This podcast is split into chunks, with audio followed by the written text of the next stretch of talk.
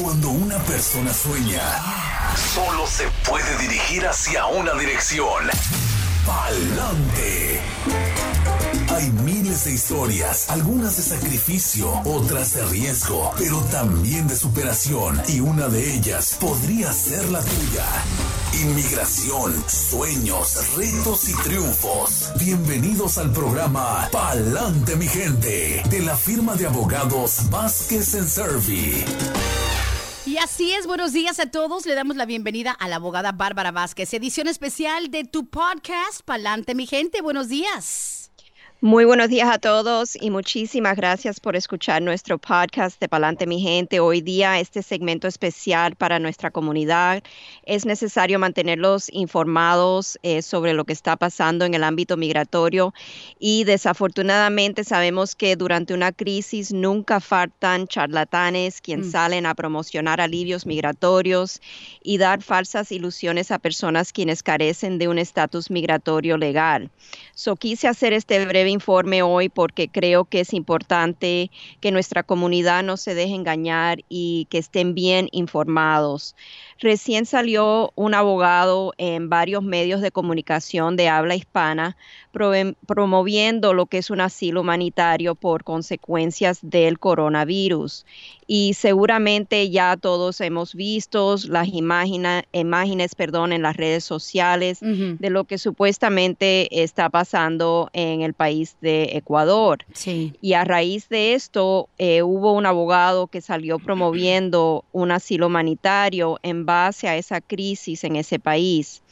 Y en nuestra opinión, estuvimos escuchando el informe del abogado y pensamos que no explicó bien o no fue completo en su explicación de los, los prerequisitos que tiene que demostrar una persona para ser considerado a un asilo humanitario. Y es aquí donde está el detalle para ser considerado a un asilo humanitario bajo las regulaciones federales, la persona debe demostrar primero que es un refugiado bajo la definición legal de esa palabra. Mm. Y para ser considerado un refugiado, la persona tiene la carga de la prueba de demostrar que sufrió persecución en el pasado en base a una de las cinco categorías de protección ofrecidas bajo el trato con las Naciones Unidas.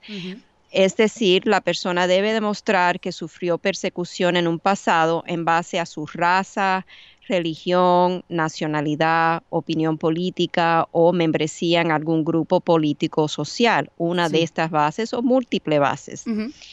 No toda persona quien eh, puede establecer que ha sufrido persecución en el pasado es elegible al asilo político en base a esa persecución, porque también debe de demostrar que tiene un temor bien fundado de ser perseguido en su país natal si es regresado a ese país y en muchos casos la persona solicitando asilo no puede cumplir con ese requisito de demostrar ese temor fundado en persecución al ser regresado, porque por ejemplo, eh, donde han habido cambios fundamentales en el sistema político del país, de donde la persona huyó, entonces ya en ese momento, ¿verdad? La persona no puede establecer ese segundo requisito de temor fundado en, una persecución eh, previa y tener eh, ese temor al ser regresado nuevamente a ese, a ese país.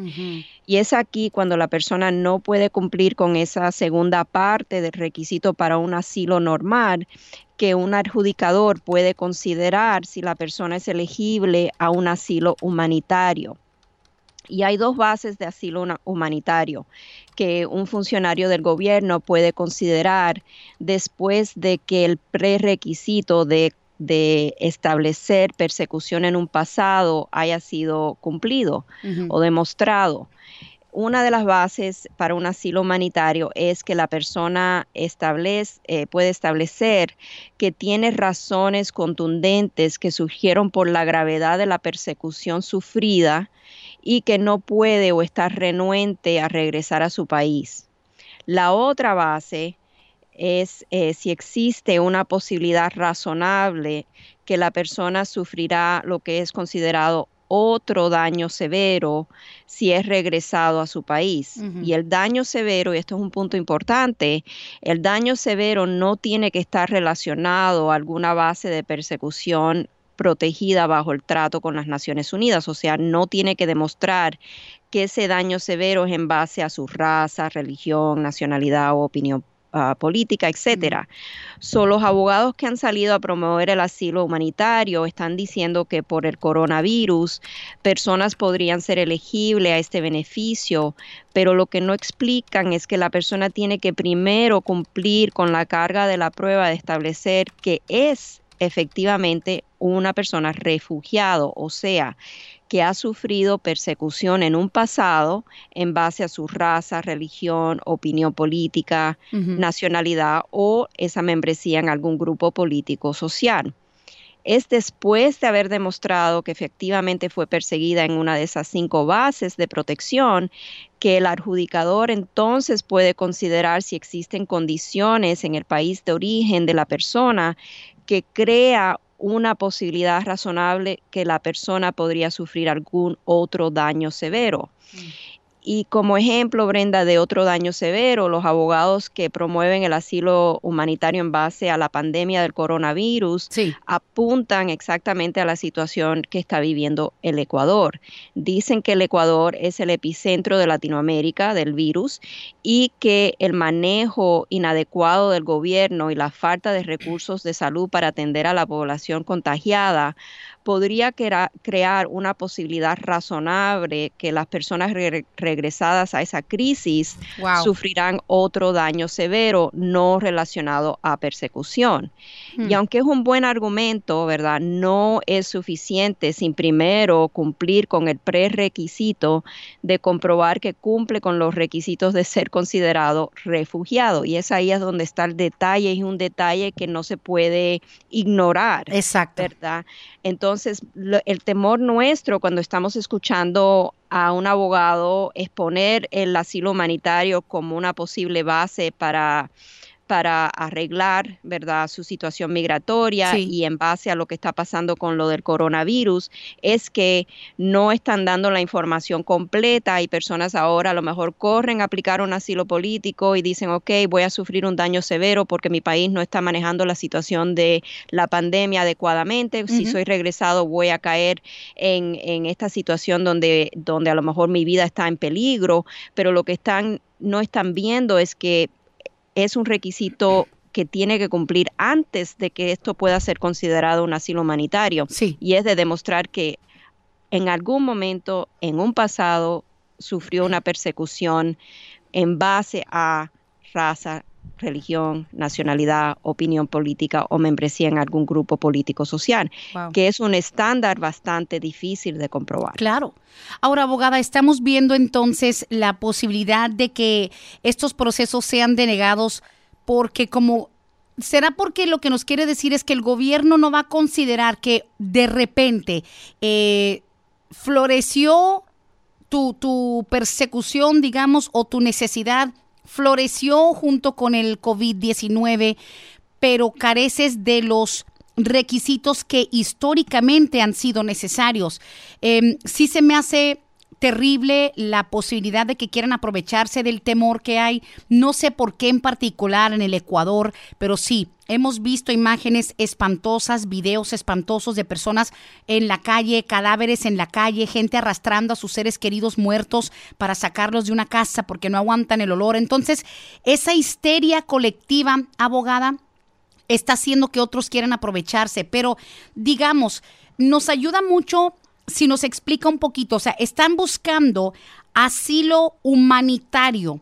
¿Cómo, cómo se distingue esto del asilo político?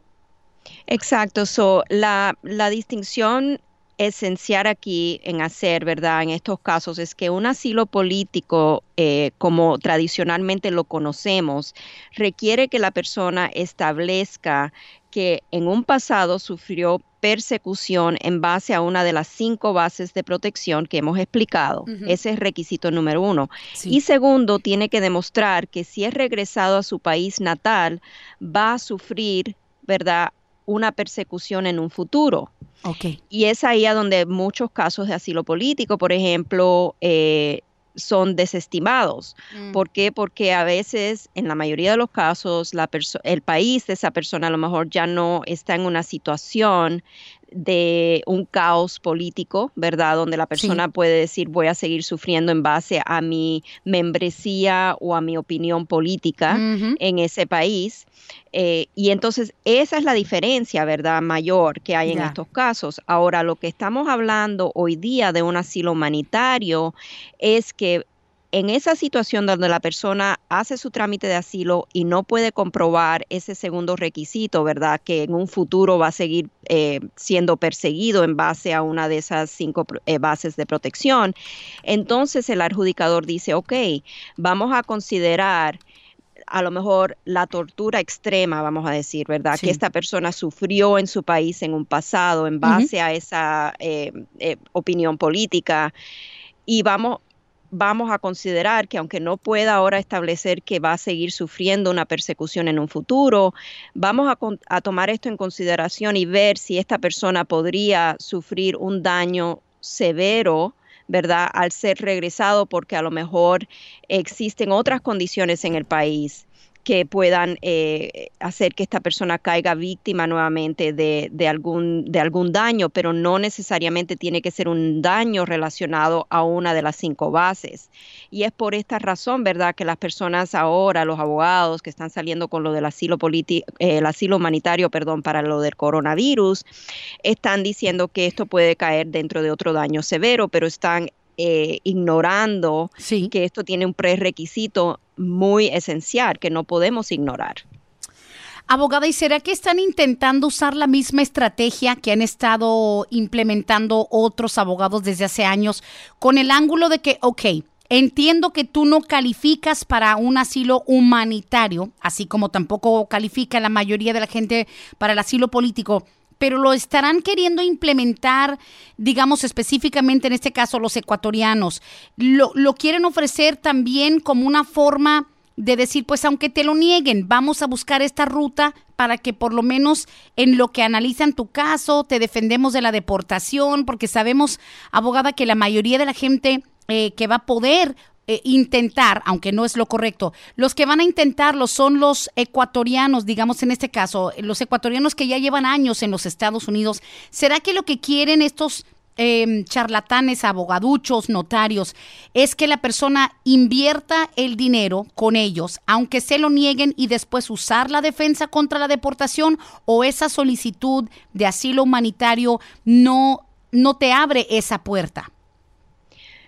Claro, o sea, cualquier solicitud en realidad que uno haga con el servicio de inmigración eh, de manera proactiva, no defensiva, ¿verdad? Puede abrir la puerta a que si ese beneficio es denegado en la primera instancia, ¿verdad? Con inmigración, con USCIS, que entonces el caso sea trasladado a la segunda instancia, que sería con el Tribunal de Inmigración, donde entonces el abogado podría retirar el caso de asilo y aplicar a la cancelación de deportación. Hmm. Pero ¿qué pasa, Brenda? Hay un caso específicamente donde le da autorización a eh, el gobierno a básicamente decirle al, a la persona que está buscando la cancelación de deportación que porque el asilo político no tuvo mérito, o sea, no tiene una base eh, en la ley, que ahora no pueden retirarlo y tiene que continuar con el caso de asilo político. Oh, hay que tener mucho, mucho cuidado con, eh, con este tipo de estrategia. Eh, aunque sea eh, una estrategia que, que la persona eh, entre a ella conociendo, ¿verdad?, que no va a ganar su caso de asilo político, tiene que saber ¿verdad? Que va a estar seguramente puesta en un trámite de deportación. ¿Y cuáles son, verdad, los requisitos para llevar a cabo un caso de cancelación de deportación? Lo cual son difíciles oh, esos casos de ganar. No es tan fácil como entro a inmigración y por tener 10 años aquí en Estados Unidos y tener hijos que ya gane mi caso. Correcto. So, hay que entrar con, con, los ojos abiertos y hay que saber que no se debe de, de abusar de un ah, trámite migratorio, ¿verdad? No se debe usar esto como un vehículo para entrar a la Corte de Inmigración sin que la persona tenga, o que el caso, mejor dicho, tenga mérito. Exacto. Y aparte de eso, eso ha sido también el resultado negativo de tantas personas que cayeron en esas ofertas de que, bueno, vengan, vamos a pedir asilo político. Ah, pero es que yo soy mexicano, llevo ya 20 eh, años en Estados Unidos, tengo cuatro niños aquí, eh, entré, ilegal, perfecto, no importa, amigo. Venga, le pedimos el asilo político, aunque lo traten de deportar, pues ahí es donde nosotros venimos a defenderlo. Y el problema, abogada, es cuando se abre esa caja de Pandora y esas personas tienen cargos criminales anteriores o han tenido múltiples salidas, esos abogaduchos, esos charlatanes no te van a decir, mira, lo podemos intentar, pero si tienes esto, esto, esto o esto, te van a terminar deportando. Y lo peor de todo, abogada, es, primero, las falsas esperanzas. Segundo, la pérdida de dinero, miles de miles de dólares, siete mil, ocho mil dólares, para que al final te terminen deportando como quiera y los abogados se llenaron los bolsillos con el asilo político. Es correcto, hay que tener mucho cuidado con esto porque en realidad la persona que va a salir perjudicada es el cliente, ¿verdad? es la persona que ha caído en, en esta falsa ilusión, ¿verdad? De que va a poder arreglar su estatus migratorio. Y y hay que, hay que tener esto en cuenta, o sea, estos casos son bien difíciles de ganar, los casos de cancelación de deportación social. La estrategia aquí es, vamos a aplicar al asilo político para después pasarme a la cancelación de deportación. Ah, cuidado, eh, siempre lo hemos dicho, ¿verdad? hay que tener mucho cuidado con esa estrategia porque a veces vemos clientes que caen en este, en este esquema y están desesperados después porque a lo mejor no sabían que el abogado lo estaba aplicando para un asilo y, y, que iban a caer en trámite de deportación o no estaban bien informados ¿verdad?, de lo que eran los requisitos o lo que son los requisitos para la cancelación de deportación. Y quiero, quiero traer otro punto, ¿verdad? Vamos a decir que ya hay una persona en trámite con un juez de inmigración, ¿verdad?, que está presentando su caso de asilo político, que está peleando su caso de asilo político. En esa situación, ¿verdad?, si la persona puede cumplir con el primer requisito, como hemos hablado, ¿verdad?, que es el requisito de establecer que fue perseguido en un pasado en base a una de esas cinco categorías de protección, entonces, obviamente el abogado debe de presentar el argumento secundario, ok, señor juez, si no cumplo con los requisitos para un asilo político, pero cumplí con el prerequisito para un asilo humanitario de establecer que sí efectivamente fui perseguido en un pasado, pero que no lo voy a hacer en un futuro, mm. entonces considere mi caso para un asilo humanitario, considere lo que sufrí de persecución en un pasado, considere que al ser regresado a mi país puedo enfrentar este otro daño severo. Claro que se debe de levantar ese, ese argumento como un argumento secundario. Absolutamente. Ok, pero depende del orden también. O sea, eso es lo que, lo que me interesa es que la gente sepa. Aquí a través de nuestro audio lab dice entonces, no se debe aplicar o sea, me imagino que están preguntando eh, acerca de lo que es el asilo político. Hemos hecho programas extensos, nada más que pues a través de este live, mucha gente que tal vez no nos escucha los martes.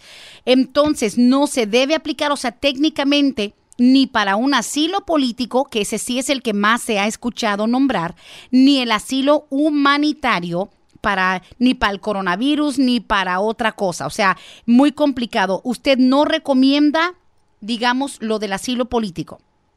Eso no es, no es lo que estamos diciendo de ninguna manera. O sea, nuestro bufete de abogados siempre tiene evaluaciones de casos donde tal vez la persona pueda calificar para aplicar a un asilo político. Nunca vamos a excluir lo que es un posible beneficio migratorio, una protección contra una deportación en el, en el análisis de un caso.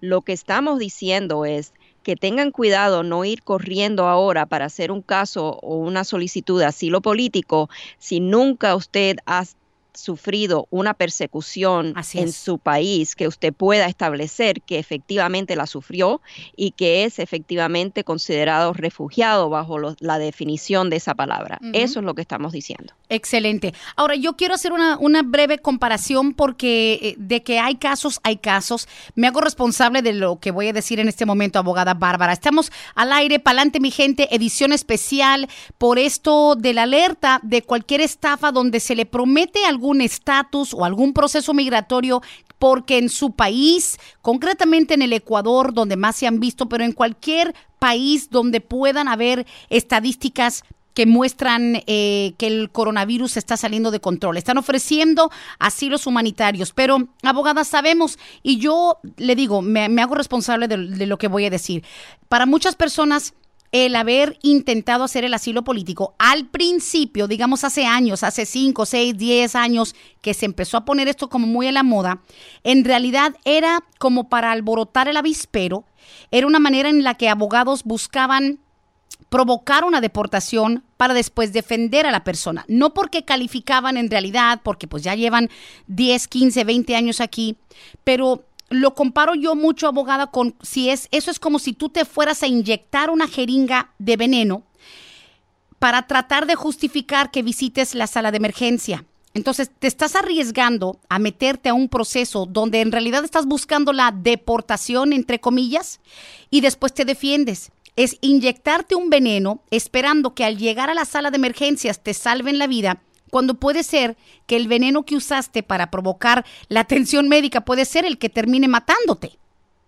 Exactamente, o sea, no, no tiene sentido común, ¿verdad? Y tenemos que eh, siempre, siempre, si algo suena demasiado bueno, ¿verdad, Brenda? Siempre lo hemos dicho. Sí. Si le están haciendo tantas promesas de que sí eh, y suena súper bueno, busquen una segunda opinión. Claro. Busquen una segunda opinión antes de pagar su dinero ustedes están en su derecho de buscar esa segunda opinión, están en su derecho de cambiarse de abogado si el abogado no le está dando resultados o no está atendiendo su caso apropiadamente. Es su derecho. Definitivamente. Ahora, otro, otro ejemplo claro para, para el, el, inmigrante. En algunos estados en el, en el pasado, habrían estado dando licencias de conducir sin documentos, fácil, con un proceso mucho más em, eficiente. Y con el tiempo, cuando se empiezan a ver muchas y muchas y muchas solicitudes del mismo grupo de personas con la misma dirección, por eso, por ejemplo, en estados como Delaware, daban la licencia, iba la gente abusando de que, bueno, me van a prestar una dirección, me van a prestar unos papeles y para acá y para allá. Y por eso los estados dicen, espérate, al principio no se dan cuenta y por eso al principio mucha gente, no, yo sí tengo papeles por el asilo político, pero como el gobierno después abre los ojos y dice, oye, de, de, un espacio de dos o tres años, eh, aumentó diez veces el número de solicitudes, like, triplicó, cuatriplicó el número de asilo político de mexicanos y de centroamericanos, como que también se la empiezan a oler y dicen, no, wait a minute, espérame, me están saturando el sistema con lo que nos parece hacer nosotros solicitudes fraudulentas. Por eso se va volviendo más y más complicado para los que lo quieren hacer ahorita. Exacto, o sea, cuando hay eh, un abuso en el sistema, ¿verdad? De solicitudes sin mérito o solicitudes fraudulentas, lo que pasa es que entonces pone a toda persona, ¿verdad? Que sí a lo mejor tiene alguna persona o personas tienen un caso válido, un caso eh, meritorio, ¿verdad? Eh, ponen a esa persona en una situación donde a lo mejor tiene que esperar años ¿verdad? Años para que su caso sea escuchado. ¿Por qué? Porque el sistema ahora ya está sobresaturado con casos que eh, han presentado simplemente tal vez por para la cancelación de deportación o llegar a la cancelación de deportación. Y es el gobierno no es tonto, como usted misma ha dicho, se dan cuenta, ¿verdad? se dan cuenta que esto está sucediendo a un nivel nacional. Pues abogada, eh, estamos hablando en este momento para quienes se han incorporado a la transmisión tanto en Oxígeno Radio, aquí también a través de Facebook Live Audio. Estamos hablando de que salieron, ahora consta, eh, ese comunicado de un abogado no fue aquí en el área de Atlanta, ¿correcto?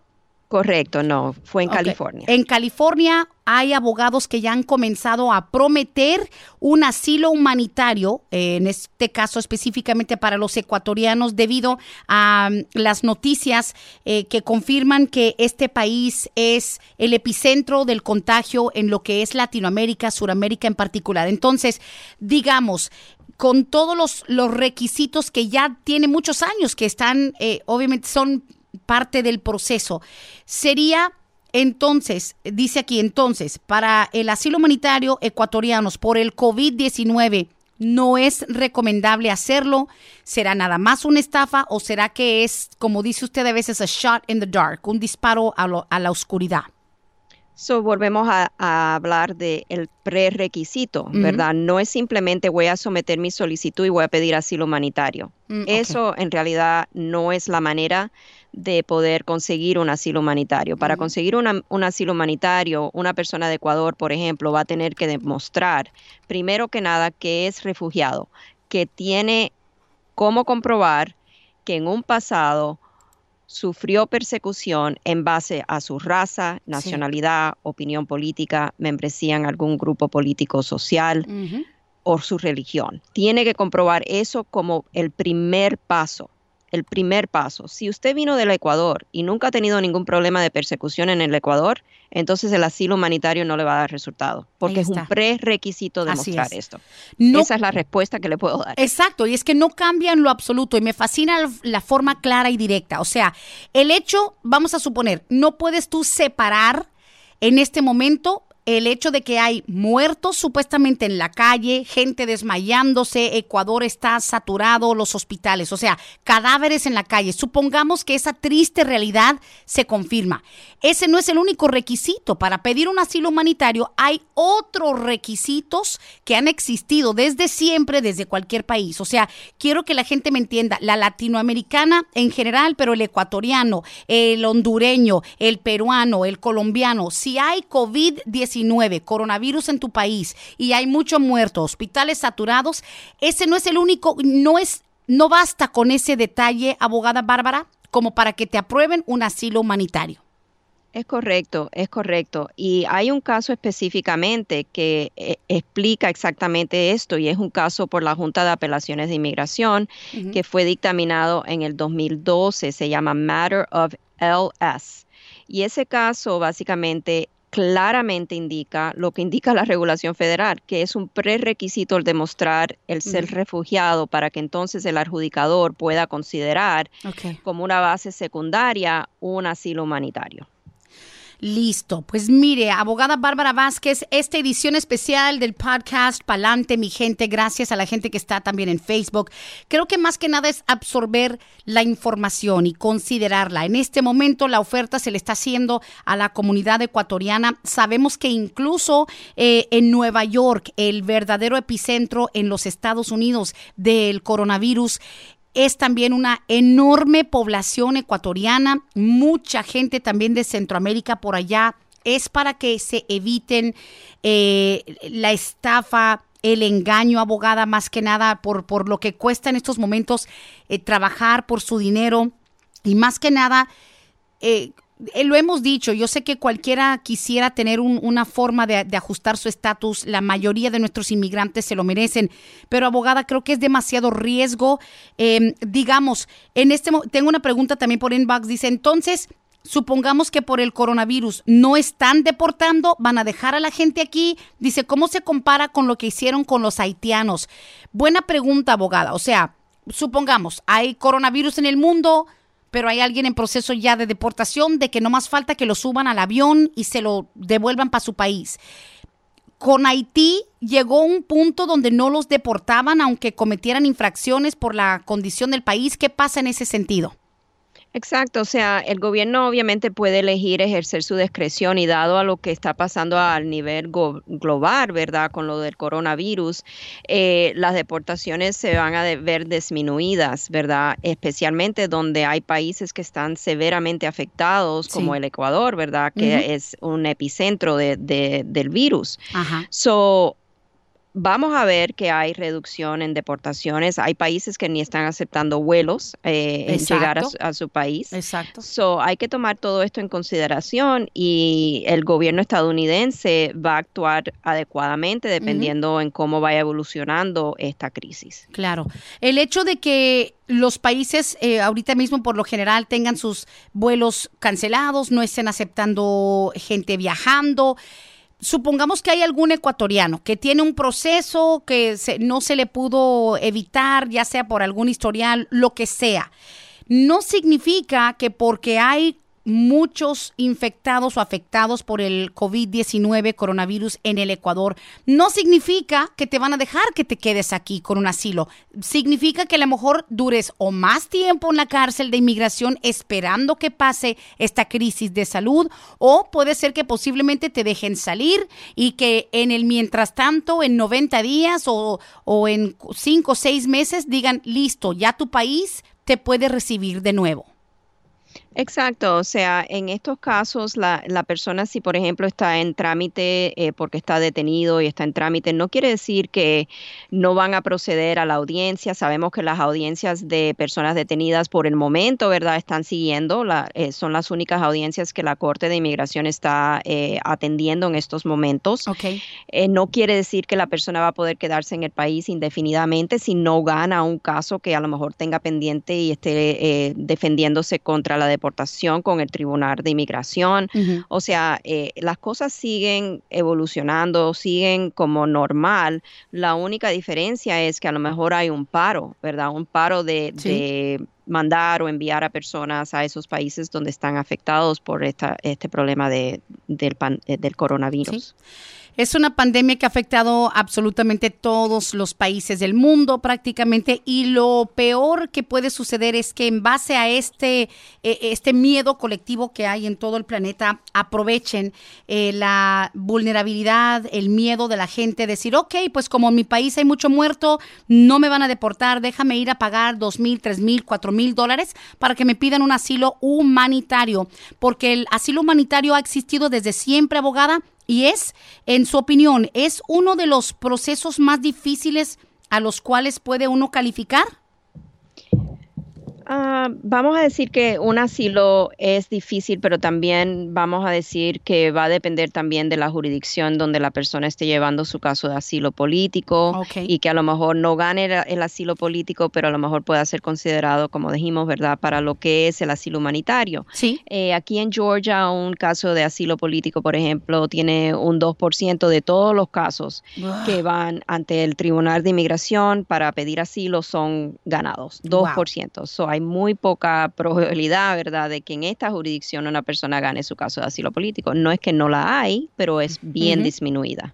Y mire que para que tengan un punto de comparación y, con esto ya le damos un, un, final al segmento porque tenemos obviamente preguntas que quedaron pendientes del, del show de Palante mi gente del martes que no queremos mezclar lo que es el perdón provisional, ese va a ser el tema de la próxima edición el martes, pero sabemos que también un ejemplo, abogada Bárbara, el venezolano, eh, los miles de venezolanos que han llegado a los Estados Unidos y que llevan menos de un año, que se supone que el asilo político para tener un máximo resultado eh, es pedirlo dentro de los primeros 12 meses desde que pisas Estados Unidos, hasta los venezolanos que realmente vienen de un lugar de caos, de, de, de pleito, de escasez y de todo hasta el venezolano que cumple dentro de ese primer año haciendo todo por ley, también muy pocos de ellos. Y eso que lo están haciendo correctamente dentro del primer año que pisan aquí. Hasta los venezolanos están teniendo un, un muy bajo porcentaje de los que son aprobados para su asilo político, ¿verdad? Es correcto y es por lo mismo, porque aunque vengan de un país donde existe un caos político, ¿verdad? No quiere decir que la persona simplemente por venir de ese país va a poder comprobar que fue perseguido, ¿verdad? Por una de las cinco bases de protección y que será perseguido o tiene un temor fundado, ¿verdad? Sí. Eh, que será perseguido en un futuro. So, ahí es a donde está eh, el detalle con los casos de asilo político. No es simplemente decir, ok, yo vengo de un país donde la situación política está de malas en peores. Eh, eso no es suficiente. Tiene que demostrar que existe esa persecución en un pasado y que sería muy probable que en un futuro va a seguir siendo perseguido si es regresado a ese país. Así es. Abogada Bárbara Vázquez y como siempre queremos invitar a la gente que está en sintonía de este espacio, edición especial del podcast Palante mi gente, que sepan que pueden contar con ustedes sin importar en qué parte del mundo estén, en qué estado de la Unión Americana, en cualquier país, en el 678 303 0018 Vázquez y Servi, búsquenos también en Facebook. Vázquez y Servi, busque también el podcast, Palante mi gente. Pero pues nada, tenemos otra edición la próxima semana, martes, para que la gente nos acompañe y sobre todo que estén al día con la información que va cambiando constantemente. Yo creo que es una de las áreas de la ley que más fluidez, más cambios y, volatilidad tiene. Y abogada, le agradecemos que nos haya pedido este espacio especial para alertar y para evitar estafas, fraudes y sobre todo em, poner en peligro eh, cualquier posibilidad migratoria en el futuro, porque sabemos que eh, de, querer aprovechar información nueva, a veces les sale eh, pues el tiro por la culata y no queremos que la gente se exponga y que se arriesgue. Gracias, Brenda, por darme el espacio y para mí eh, lo considero mi deber informar a mi comunidad con información veraz para que todos tengan cuidado, ¿verdad? Y que sepan eh, cómo protegerse y cuáles son los requisitos y si avanzar o no a un caso, pero que avancen con los ojos abiertos. Muchísimas gracias nuevamente. Gracias a usted, abogada Bárbara. Nos escuchamos en la próxima edición. Así es, nos vemos. Listo, gracias. Hasta aquí hemos llegado hoy, pero siempre vamos pa'lante, mi gente, con más que. Hasta la próxima.